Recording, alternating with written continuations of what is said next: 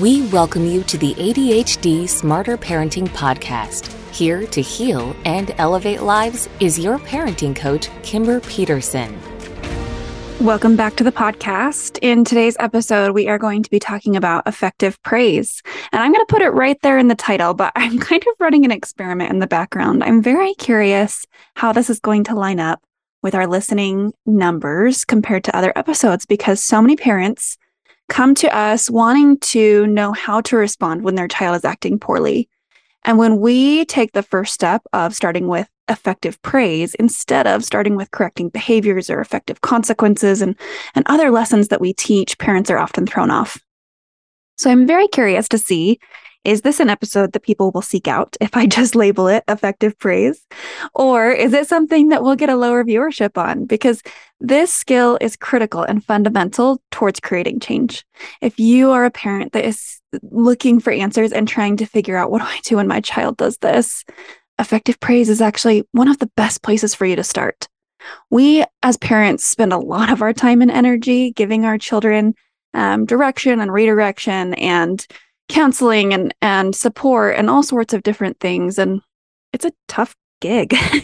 it's a lot of work and honestly, many parents are struggling with the exhaustion from trying to clean up negative behaviors and just get through some of the challenging things that we have to deal with as parents. You're going to put the energy in. And if you're tired of putting the energy in cleaning up the mess and if your child isn't accepting consequences and you're just exhausted from trying to do something that's going to create a change, you're spending a lot of energy on the negative stuff. Take a break for a bit. Take a break for you and for your child and just focus on the positive. And that's what this skill is meant to do. It is meant to help you redirect and start looking for the positive. And a couple things happen when you do that. One is for you. In, in Smarter Parenting, we talk to a lot of parents about how we're here to coach parents, and we can effectively change your child's behaviors by doing that because the change from your child doesn't come from forcing them to make a change or a difference in what they're doing. The change in your child actually comes from you as the parent changing the environment they're living in. So if you start to shift things over from being a really negative environment to being a really positive environment, your child starts to follow suit and they'll come along with you on that journey. It's pretty remarkable the change that you can see by increasing the amount of praise that you're doing. And your child will feel that and they'll be more motivated to make change. Now, depending on how your child is doing right now, I've seen this take hours or I've seen it take months. and so it's not quite clear on how long you need to make this investment and and if you want more guidance on that or more feedback on that you can reach out to us and do a coaching session so that we can help um, kind of guide you through that but but it is an investment, right? This is an upfront investment where you are putting energy kind of on the back end where you're cleaning up the messes and the chaos, and also on the front end where you're trying to get ahead of it and you're praising um, and you're doing your best to really help turn things around for your child. So I often say you're doing the work, may as well make it enjoyable. So if you're going to do it, then then do the upfront stuff because gradually you're going to see over time that your child's extreme behaviors or negative behaviors start to reduce. And we've seen it over and over again um, lots of kids with different diagnoses or different trauma histories, and and we see that happen on a very regular basis. So there's some science behind this. Let's talk about that because I'm always interested in the research and the science that makes it different. You'll notice that in this episode, I've been referring to it as effective praise. Now, that's critical because I'm not just talking about praising your child, saying good job or nice work. Effective praise is actually meant to be very specific and it's going to be effective in teaching your child. We're focused on teaching, learning, effectiveness, all of these things. And the focus is not just on generally throwing praise out there. It has four steps. So step one is to show your approval or find the positive. So state what you're seeing that's that's going well. Step two is to describe the behavior and be very specific. So in this, I want you to explain to your child exactly what they're doing correctly. So not um not even something as vague as good job being nice to your brother. It could be something like wow i'm really impressed. Just now you told your brother whatever he told him quote it back to them and that was really kind. So be very descriptive and specific in your explanation. So if they're unloading the dishwasher you could even say something like I appreciate you being careful not to touch the tops of the silverware and just moving the handles. That shows that you're being cautious and keeping our dishes clean. So, step three is to give them a meaningful reason. Now, this meaningful reason part is a rationale that is applicable to them. It's not necessarily applicable to you. So, as a mom, my house gets busy and messy. And so, if my kids put their stuff away, great. I appreciate you doing that because then I don't have to. But that is not a meaningful reason to my child at all times. Now, your kids are each going to have their own value systems and their own interests. And what I like to do with this this meaningful reason step is tie in the things that are important to them and tie in our family values that I want them to be mindful of. So, some of my meaningful reasons might be things like it shows that you care for the home that we live in, and that way it's a more pleasant environment for us to all be in, right? Because in our family, we value having a clean and neat home. And so I want to tie that in, but I also want to be mindful of, of what they have in mind. So, with my younger children, I might say something like, you re- You're really taking care of our home, which makes it cleaner and nicer and then your friends can come over, right? Those kinds of things that just help them see what's in it for them. Step four is to give a reward. And this one's optional, but I want you to broaden your perspective of what a reward is.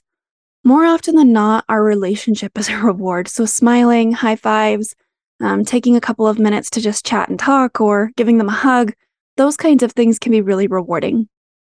Now, if we're talking about something that's really exceptional for your child, Maybe they've been working on lying for a long time. They're working on being honest and not lying, and you notice that they're honest in a situation where they may have previously struggled.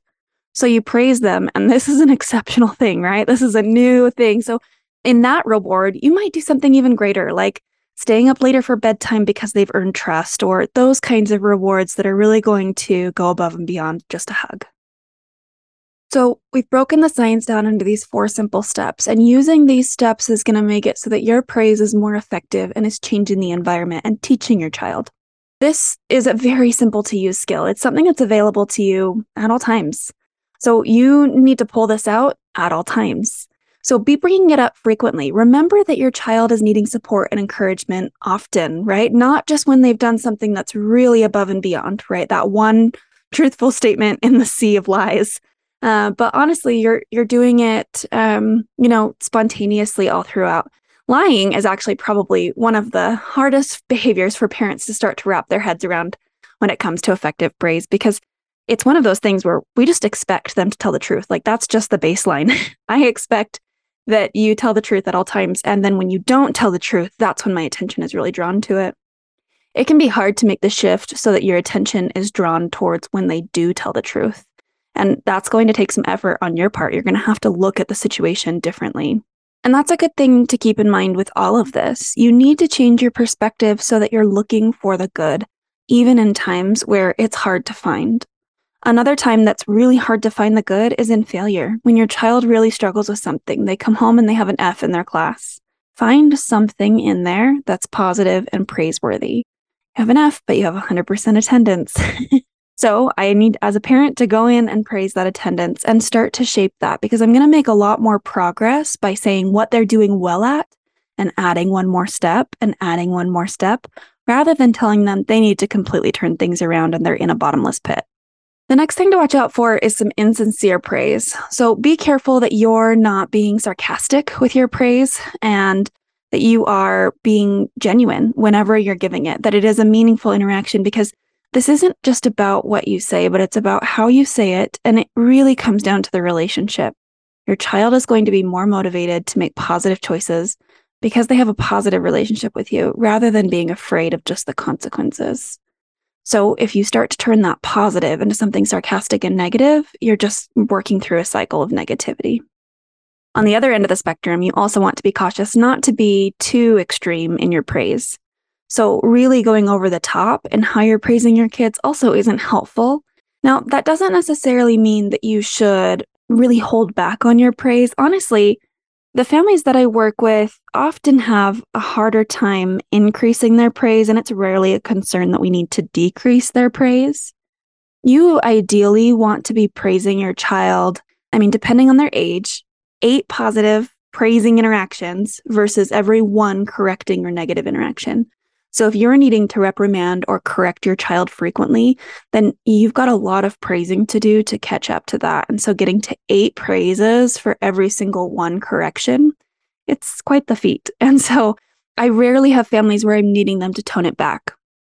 I think some parents get worried that their child is going to be um, too driven by outcomes, right? Too driven by the A's. I need to have an A in every single class. And of course, we want to praise the effort that goes behind that, but you just need to tweak your praise so that you're focused on the principles that you want your child to learn. Maybe it's not about winning or being the top of their class, right? Those things are cool and exciting, maybe motivating to a degree, but if you're really praising them on a frequent basis, then you want to be more focused on their efforts and their intentions and what they're putting behind it. And so I would just tweak your praise so that you're not being too extreme in saying that they're perfect or over the top or, you know, top of their class 100%, right? It puts on a lot of added pressure they'll then generalize to put on themselves in other contexts and can become problematic. One thing that I hear a lot, and even if you go back and you listen to our last episode, it was about, um, you know, I've got a problem child and an angel child. Many families have a child that behaviorally meets expectations and is just flying under the radar, doing well. And they've got another child that is swooping up all the attention with their negative behaviors. And as parents struggle with that, they say it's easy for me to praise the, the easy child, right? It's, e- it's easy for me to see and notice the things that they're doing right. But keep in mind that if they're doing those things right, they may not be the challenge for them. Our kids each have separate and unique challenges. And so your quote unquote easy child may actually be struggling with just different things that aren't as behaviorally visible. Be mindful of that child's individual needs and strengths and their areas for growth. What are they working on? It may not be table manners, it may not be turning in their homework, but there might be something different. So find what challenges them and praise them for that rather than praising them for meaningless things that come easily to them. Another thing to keep in mind with your praise is to focus on things that your child can control. Avoid things that are, you know, a specifically gifted or special ability. Um, it, this kind of goes back to, you know, really praising your child for being number one in their class. They don't have control over how smart or studious the other children in their class are.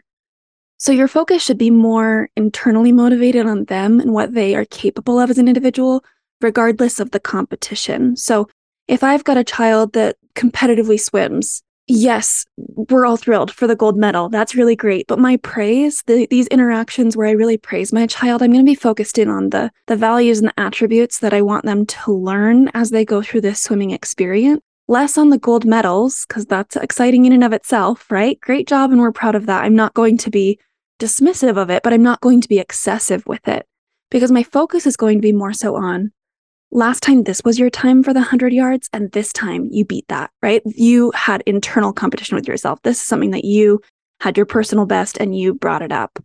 Um, rather than you know comparing them to things that they can't control they cannot control how fast the swimmer is next to them they can only control how fast they are themselves now as a parent you've got two options when it comes to praise you can focus in on things that your child needs praise for or you can focus in on things that are easy for you to praise for. And in those two options, you always want to choose the one that's going to focus on your child's growth and improvement. So there are things that we as parents want. Notoriously, parents want their kids to eat vegetables, for example.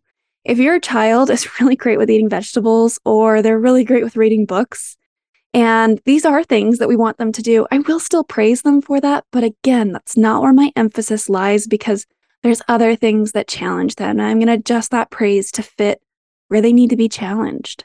If they struggle with social situations, then I'm going to praise them for times where they make an effort or they try something new in those social situations. If they struggle with attention span, I'm going to praise them for times that they, you know, do stay on task for a, an expected period of time or they're able to cope by keeping them their hands busy or something like that but still staying attentive and listening. So, we've gone over the skill of effective praise and we've talked about the different tips of what you should do and not do as you use it. So, let's just wrap up with a final takeaway. For today, I want you to go home and to sit down with your co parent or spouse or by yourself and make a list of what things your child is good at and what things you'd like them to focus in on working on. Make your list and, and then categorize it so that it's brief. So, for example, I have a three year old, and what isn't he working on right now? He's working on a lot of things, but a, major category for a lot of the things on my to do list with him I'll come back to how to accept feedback. And so that's one of the things that he's working on. And I praise him for when he does accept feedback. Now, that sums up several things on my list and avoids it from being, you know, two paragraphs long and, and makes it so that it's a little bit more concise. Find two or three different areas that your child is needing to work on and improve in, and then focus your praise into that. Take a minute to reflect on times that you do see them doing that. For example, if I have a child that's working on lying, when are times that you do see them telling the truth? Now, you might need to stare at that page for a while, and if you really struggle finding anything that your child does in that category correctly, then I'd encourage you to sign up for coaching so that your coach can help walk you through that. But try sitting there and just working out a list for yourself of different things that you think they do well in that category, and then consider times where they could work on it.